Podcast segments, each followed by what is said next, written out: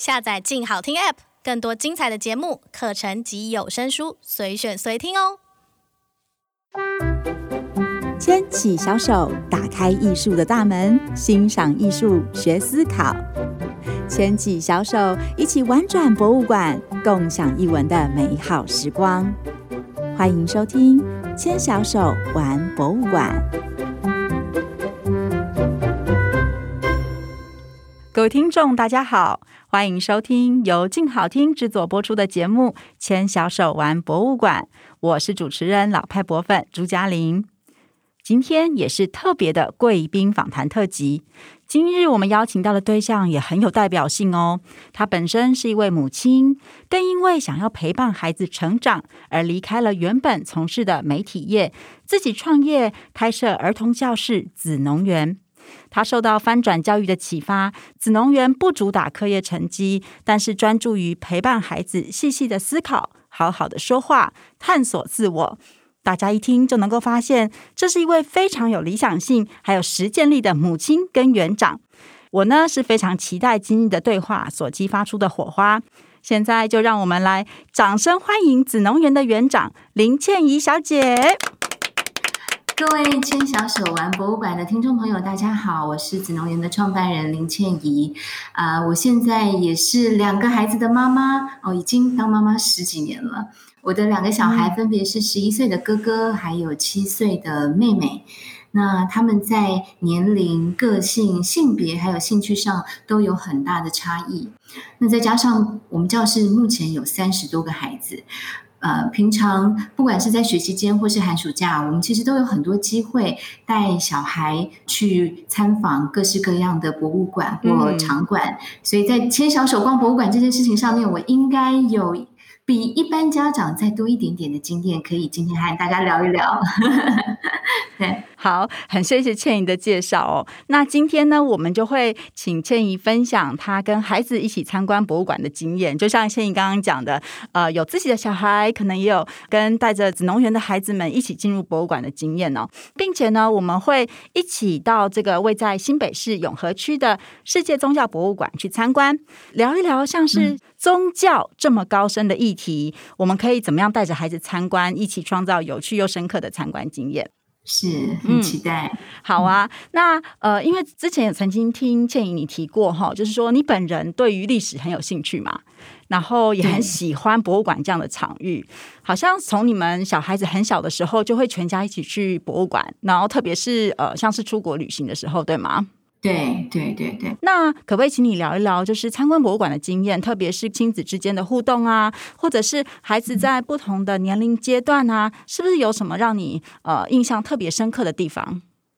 ？OK，有的。我们其实，在老大还很小，可能那个就是一两岁的时候，嗯，那因为我跟我先生都很喜欢博物馆，所以有时候假日要带孩子出去放风，除了公园之外，我们能够想到的。大概就是到邻近的博物馆，其实台北市，尤其我们住家附近，真的场馆还蛮多的。是，那我觉得孩子给我第一个很强烈的反应，就是说他对看到的东西是很有兴趣的，是在那个馆前路那个台湾博物馆的土城展示厅，哦、土地银行改建的那个，是它有一个非常非常大的恐龙。的呃那个模型，哎，它是模型，它、是模型，啊、嗯，是，所以老大是男生，他在可能两三岁的时候就。进入恐龙迷恋期，哦、所以那时候去看了那个那个大恐龙，他就会一再要求要再去。哦、那后来我们又有机会到台中去看台中的自然科学博物馆，是。里面是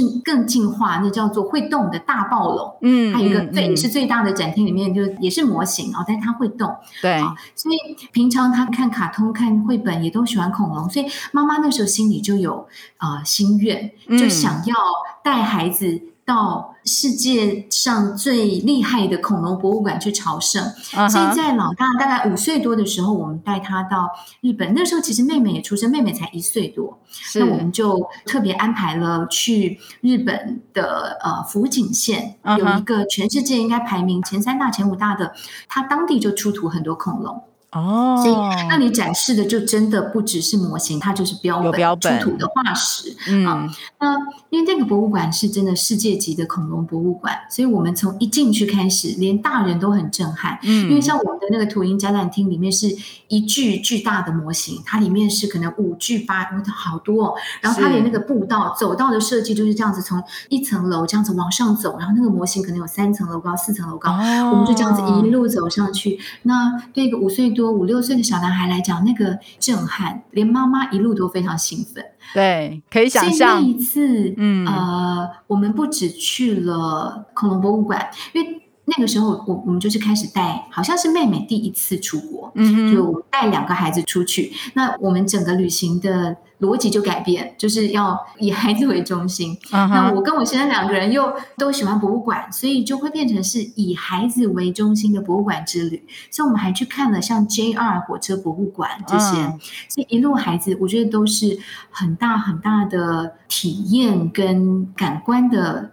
刺激和享受。嗯，是对对对，对我觉得倩你刚刚聊到一个呃，我觉得很多家长一定都会。曾经有过这样的经验，就是说，当孩子开始对于博物馆里面的事物有反应之后，嗯、旅行就会开始选择孩子有兴趣的地方，然后去、嗯、呃带他们去嘛，希望给他们更多的视野啊，更多的体验这样子。嗯。那你提到像是恐龙或是 JR 火车，所以你们在选择的时候，是不是会挑选的是你认为，或者说以你对孩子的了解，他原本就是对这个主题已经有兴趣了，然后可能你们觉得透过了博物馆可以让他更开拓他的世面，就是说，当你在思考以孩子为中心的时候，是怎么样去做选择的？好，我觉得当然。带给孩子趣味、快乐，就是我刚刚说的投其所好。他喜欢这个东西，嗯、那我们有机会有这样子的呃呃时间，我们去找你可以看得到的哦，比方。JR 火车是最厉害的、嗯、最先进的火车，以我们当时可以触及的很厉害的博物馆。那就像主持人说的，真的就是开拓他的视野，然后是他原来就有的兴趣。可是我也必须要讲，妈妈心里其实都还是会有有那种该怎么说呢？比较比较所谓的。大人的思维就是哦，我希望带你去看了之后，你可以对这个东西更有兴趣，然后开始进入到一个更深入的学习的途径。然后大人 always 就就开始，其实会有一点点功利的想法，就是哦，我带你去看了这个好厉害的恐龙博物馆，你看了很厉害的模型之后，你回来会不会？再想要深入的研究一下恐龙，是所以这个是妈妈心里就是都有盘算的一些，对，盘算，没错没错，就不是你去那边啊开心啊，哦那个好棒，好好大，好好厉害，这样子就没了。所以我们都会想，呃，可不可以透过博物馆之旅，勾起孩子对某一个领域的更深入的学习兴趣？对对，我想这也是难免的哈。嗯嗯，是啊是啊是啊。还有就是，我觉得在呃最近的一次，嗯。呃，这个就就是在学习的这个目的上面更明确，因为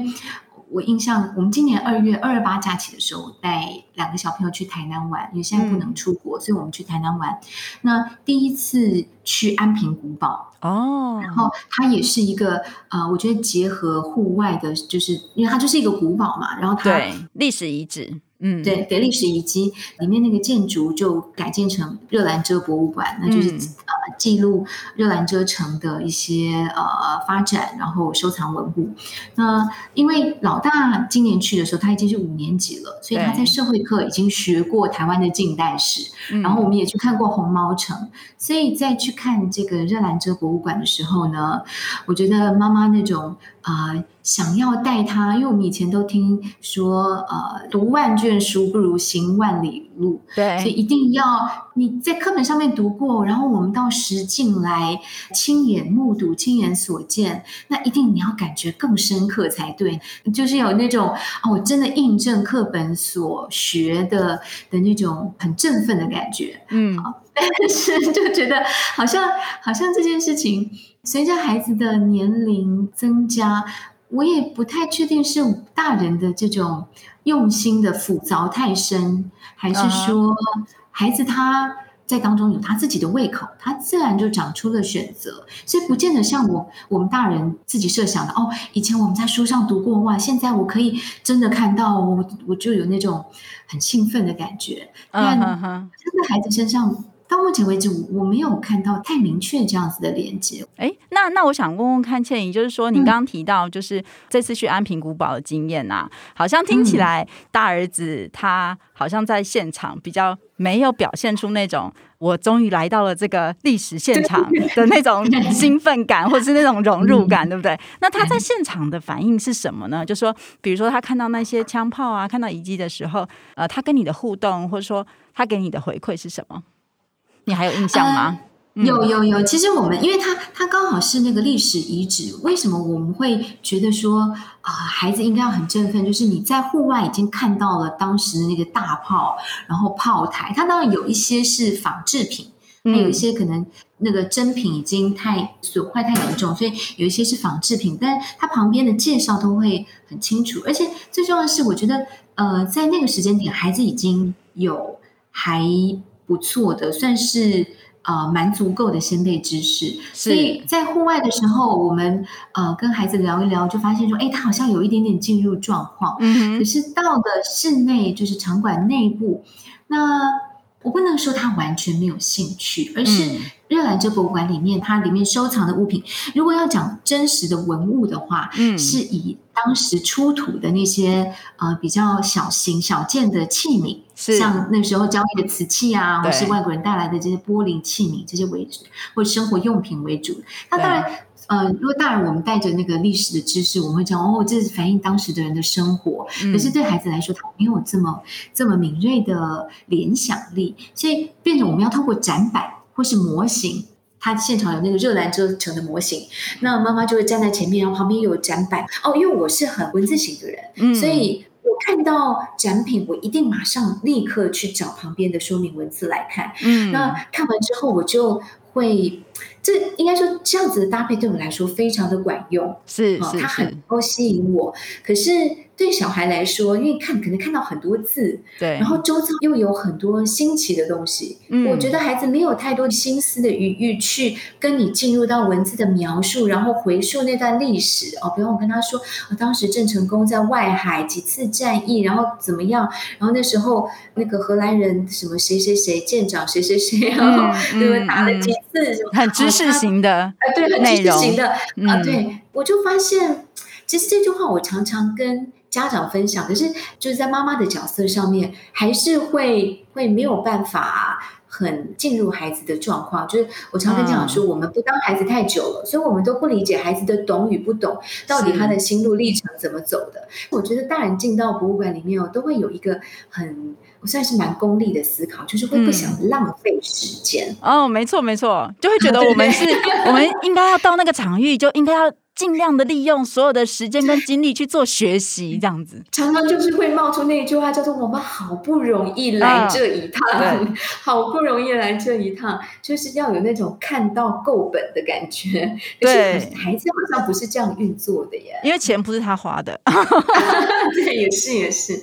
对，我觉得倩怡讲到一个蛮好的重点哦，我觉得他应该会在亲子关系里面常常发生，就是说，当父母亲带着孩子一起进入到博物馆。之后，爸爸妈妈很希望的是运用这个难得的机会，跟充分的进行学习。可是小孩子可能他的学习，或者说他对于这个。机会的理解或是欣赏并没有这么大，然后他的学习的发生跟大人期待的也不太一样，往往就会造成说父母亲可能会有点失望，然后就觉得哎，孩子的反应跟我期待中的不一样，那我下次好像也不要带他去这种地方了，有点浪费之类的，有可能啦哈，有可能会发生出这种循环这样子。那之前有跟倩颖提到，我们做这个牵小手玩博物馆这个节目啊，它其实是基于就是哈佛大学研发出来的一个架构，叫做。看艺术学思考嘛，就是 Artful Thinking 这样。嗯、那这个 Artful Thinking 这个计划，它其实是从一个上层计划叫做零点计划去发展出来的。然后我很喜欢他们提到的一个概念，就是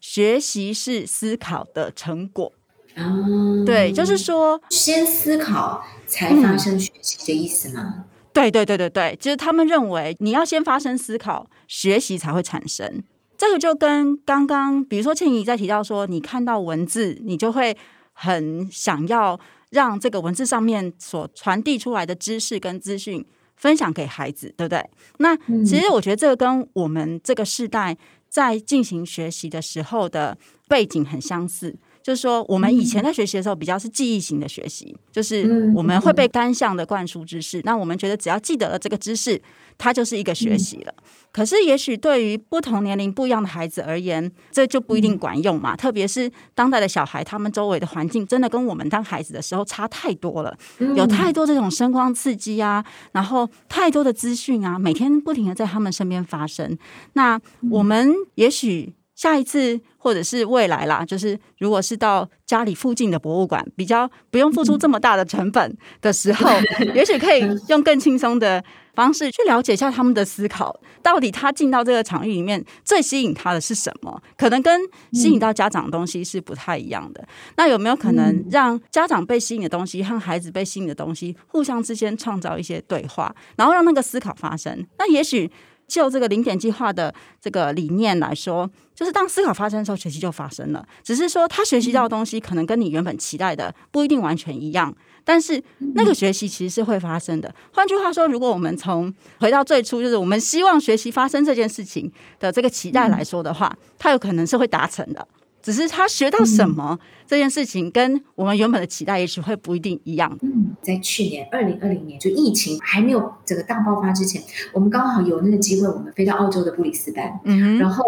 那个博物馆呢，就完全我叫做捡到宝，因为我它完全不在计划内，嗯、我们就沿着那个布里斯班的那个河岸公园这样走走走。那因为那时候是南半球的夏天，很热。对。哦，我们其实坦白说，只是发现 Google Map 上面有一个博物馆，我们想进去吹。去吹冷气。对对对，好地方，博物馆是吹冷气的好地方。它是免费的啊。然后其实后来去了之后才发现，它是当地很大，它就叫做昆士兰博物馆，是昆士兰市很有代表性的博物馆。然后去了之后呢，是妹妹的反应让我觉得有一点点意外的收获的感觉。就是我觉得它里面有一个互动的展厅，它是要介绍原住民的乐器。是，那它当然就是设计成就有声光，它是。呃，四周是很大的荧幕，那里面就播一些影片，嗯、就原住民吹奏不同的乐器，有有那个管乐，就是像很很长的号角的那种乐器，然后有敲击的。嗯、那你站在一个平台上面，你站在不同的位置，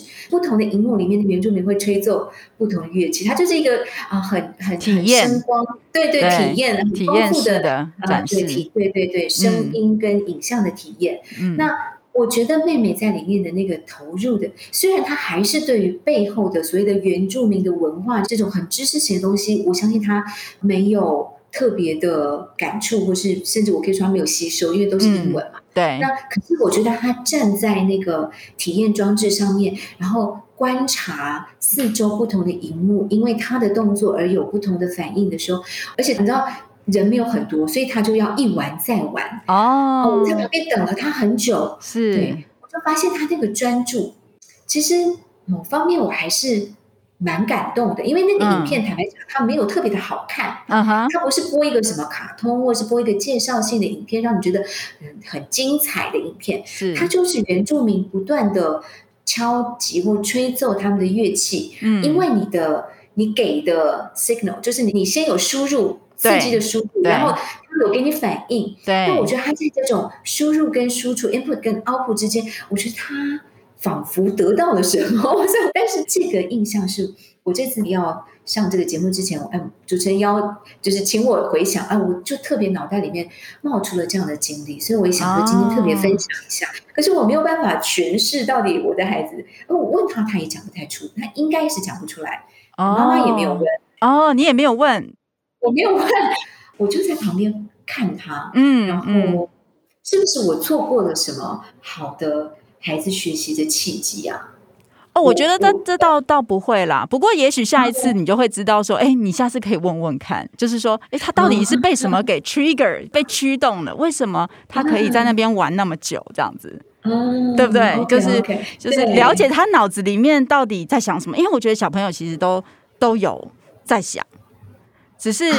有的时候，呃，我们可能第一次问他一下子说不出来，然后我们就会觉得啊，他可能只是觉得好玩，然后就就就让这件事情过去了。但是如果这个互动可以让他在前面玩这么久的话，我相信如果更有耐心的，或者是说用更多的问题去触去。去探测，比如说，哎，你因为你在旁边观察嘛，所以你一定会看得到，哎，他先去了什么地方，或是然后他再选了一个什么位置去驱动了一个什么乐器。那呃呃，就是更细致的去说。那比如说，我我只是举个例，哎，你刚刚先听了这个双簧管哈，我因为我不知道原住民的乐器有哪些名称，我们就假设，因为其实奇美博物馆也有一个很类似的展示设计啊，真的，对对对，你下次可以带女儿去奇美博物馆。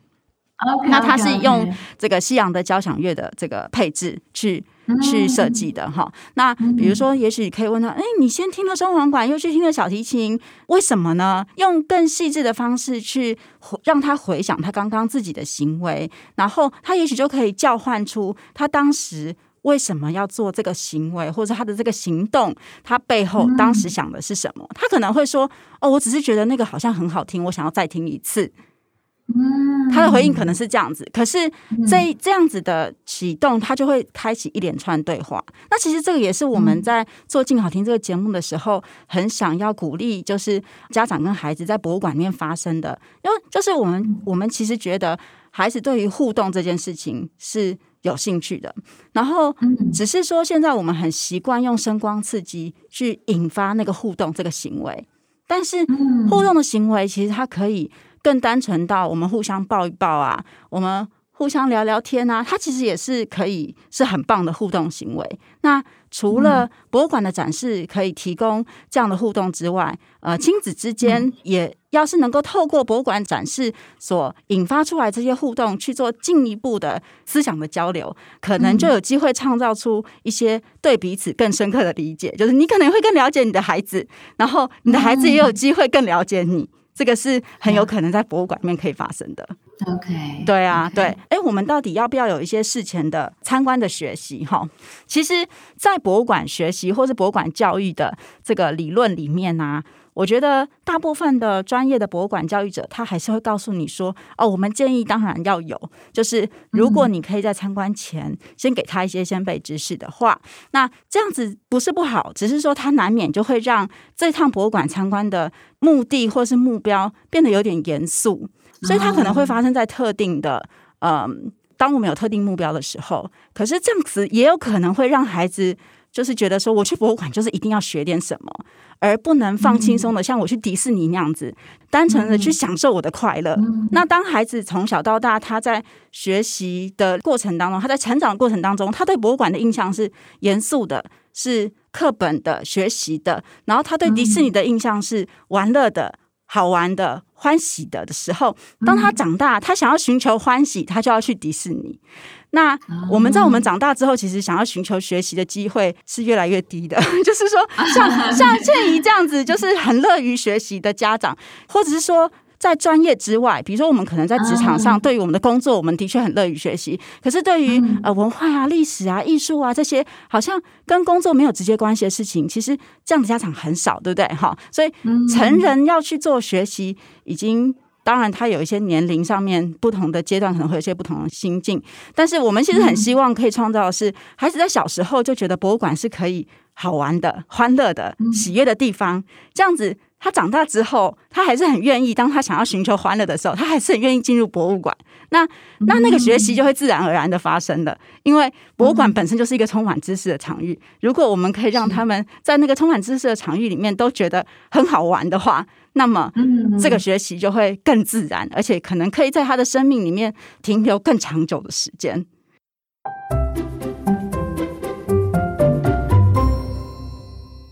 那我们现在啊，就一起到这个新北市永和区的世界宗教博物馆来看一看，好吗？嗯、好。那我记得就是倩怡也有提过，你们有一家人去过中博馆，可不可以大概跟我们分享一下你的经验啊，或者是比较难忘的印象啊，等等？好，当时其实还没有老二。嗯、然后老大其实还很小，所以真的是很多年前。那个博物馆我有印象，因为它的展厅我记得就有很大方形的展示台，因为因为你要陈列那个大尊的佛像或是大尊的呃建筑，这个对对对对、哦、建筑模型，对宗教建筑模型，它的场地很宽敞，嗯，然后它不像呃很多博物馆它是。会有很多的通道区隔，它当然有，嗯、还是会有那个呃展示柜是在两侧，可是中间那边，那孩子在里面的印象 就是孩子会跑来跑去啊，对对对，所以我们就要一对对，就是他可能那时候在三岁三四岁，嗯、那我们就要看好他，因为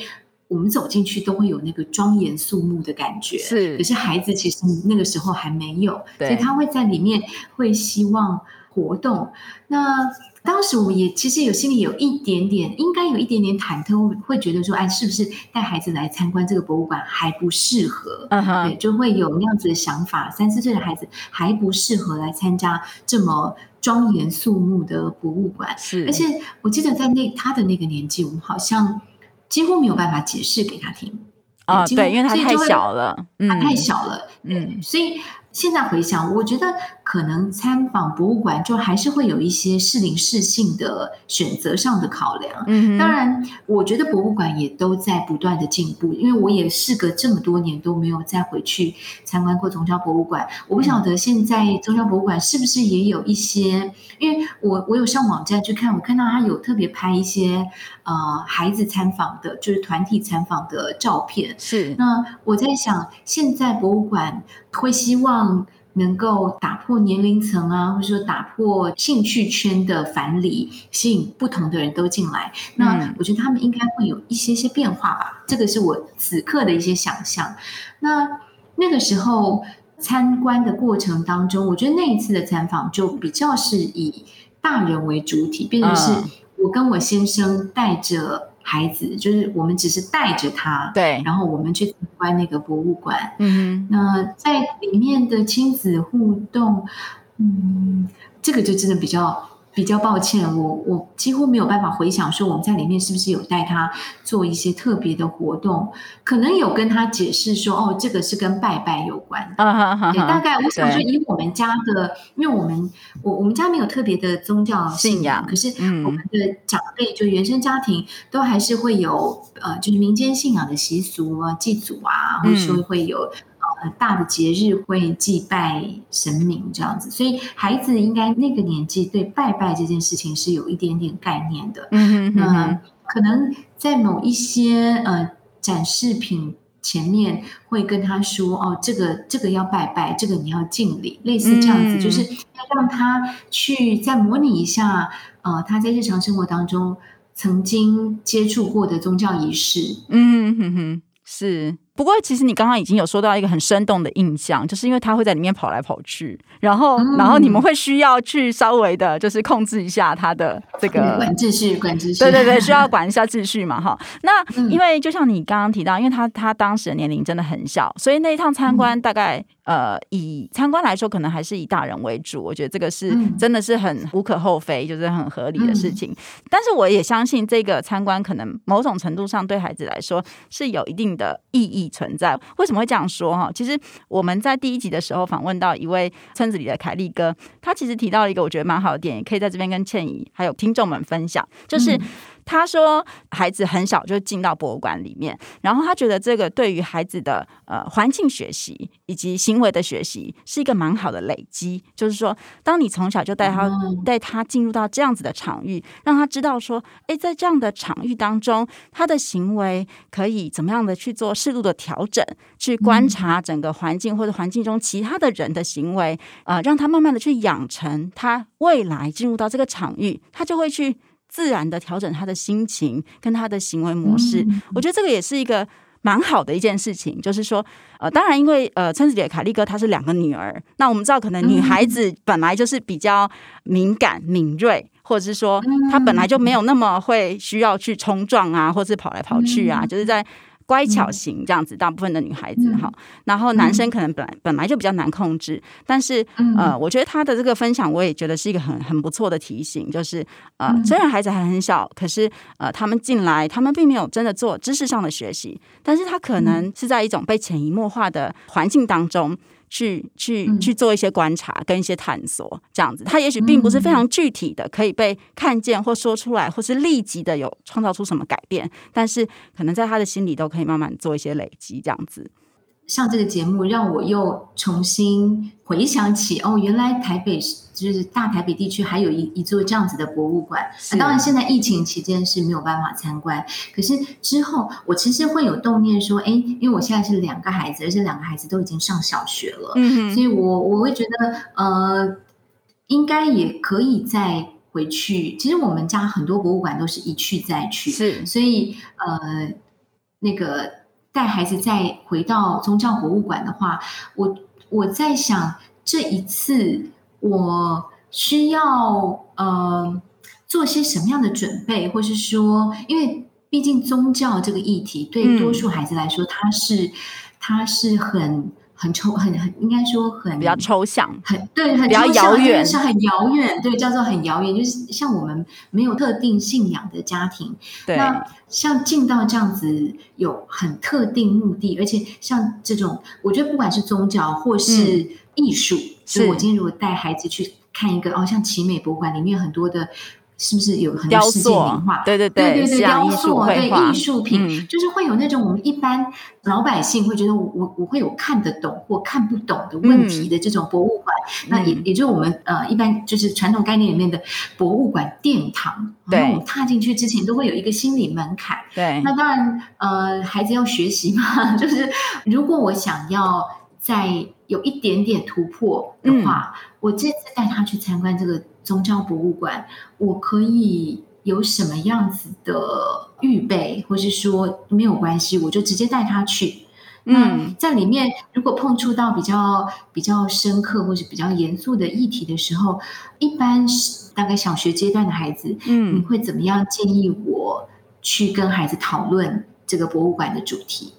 嗯，我现在立即想到就是说，我可能可以先建议倩怡的是，也许不要做任何准备。嗯，嗯，但是因为因为主要是因为我觉得你本身对于历史跟文化，或者是不同的宗教信仰，或是不同的国家，他们可能有的一些历史背景，你已经有一定的。了解了，那宗教博物馆它其实是一个很多器物的地方嘛，因为每个宗教它都是透过展示这个信仰当中所使用的礼器呀、啊，就像呃，我记得我们曾经聊过，就是你对于那个藏传佛教的，像是唐卡或者是那些金光闪闪的礼器，像是坛城这些，对你当时你跟你先生在逛的时候印象就非常深刻，对吗？哈，是是，啊，那我们在 Artful Thinking 里面呢有一个。呃，很有趣的这个思考学习叫做十乘二。那当然，它可以应用在很多不同的地方。嗯。那我们就曾经应用过一次，是放在参观的创造上面。比如说，你跟孩子进入到这个常设展的展厅之后，可以给他们一人，比如说就是给他们十分钟，然后呢，让他们去找出呃，有点像是实践他最喜欢的东西，或者是说最吸引他目光的东西。那可能每个孩子一定有他自己的偏好。就是有的孩子可能会被奇形怪状的东西给吸引，有的孩子会被金光闪闪的东西给吸引。当然，家长也可以加入这个游戏，或者十件如果太多的话，我们可以一人先找三件，然后呢，找到三件之后呢，就大家一起来分享。诶，为什么你找是这三件？你要讲给别人听，讲给哥哥跟爸爸妈妈听，说我很喜欢这件，因为为什么？为什么？为什么？为什么？这样子。那那一件物品，它背后一定有它所代表的知识意涵。还有他所代表的宗教体系，然后，嗯、呃，也许就是身为母亲的你，就是说，当你在听到孩子对他喜爱的东西做出了一些初步的诠释，就是他会喜欢这件东西，一定是他观察到某一些吸引他的面相嘛，对不对？那他会很自然的去告诉你说，哦，我很喜欢它，因为它是红色的，类似这样子。接着我们就可以问说，你觉得他为什么要用红色？因为事实上颜色是有象征意义的。而且孩子们会自然的知道，他可能会说，呃，比如说我们过年都要发红包啊，红包是喜气呀，好，所以我觉得他用红色是代表喜气，类似这样子，他会有他的诠释。那基于这些诠释跟对话，做父母亲的就可以进一步的去让他知道这个红色在这个物件上面可能代表什么样的意涵。嗯，那因为他已经先思考过了，所以当我们把真正后面的知识意涵告诉他的时候，他的印象就会特别深刻。OK，了解。嗯，所以换句话说，就是也许不需要做太多准备，或者是说先灌输太多严肃的知识，让他们觉得他们进到这个地方是要去学习的，反而是让他们先找出他们喜欢的东西，吸引他们的东西，甚至有的时候也可以。用一些比较恶作剧的手法，就是也不是恶作剧啦。你觉得最丑的，的对，你觉得最丑的三个东西是什么啊？啊，就是就是把这样子的呃元素让他先放进去，然后把这个物件跟他自己的情绪或者是偏好或者是想象先做一些连接，然后再去。带这个背后可能的知识意涵，或者是可能隐含的议题，我觉得其实因为 COVID nineteen 的关系哈，我相信孩子在家里也会跟爸爸妈妈一起看新闻啊，看到跟一些死亡啊，或者是医疗啊相关的很多的议题嘛哈。那很多专业东西他们不一定听得懂，可是呃碰到比如说家人亲人生病啊，或者死亡这些情绪的时候，他其实也许可以有一点点的领会，或者是看到大家在哭的时候，他会有一点点的这个共。名这样子，那我觉得宗教博物馆其实是蛮适合去讨论这些议题的地方。嗯，生命的哲学，对对，只是就是说，我没有办法针对。每一个家庭里面曾经发生过的什么样的对话，去做跟宗教博物馆的连接。但是，嗯，就我目前的，就是对于博物馆参观的这个想象跟设计，我们是觉得，其实我们在家庭里面平常在看新闻的时候，我们关注的议题，其实都很容易在博物馆里面去找到对话跟呼应。如果能够，就是说，父母亲可以把这件事情放在心上，进到博物馆里面，在这个比较好玩的探索之后，发掘出孩子跟物件之间的连接之后，再去串联到日常当中跟生命议题有关的对话，那这个其实对孩子而言就是很不错的一个多元学习的机会跟思考的机会了。我觉得宗教博物馆其实很适合做这样子的讨论呐，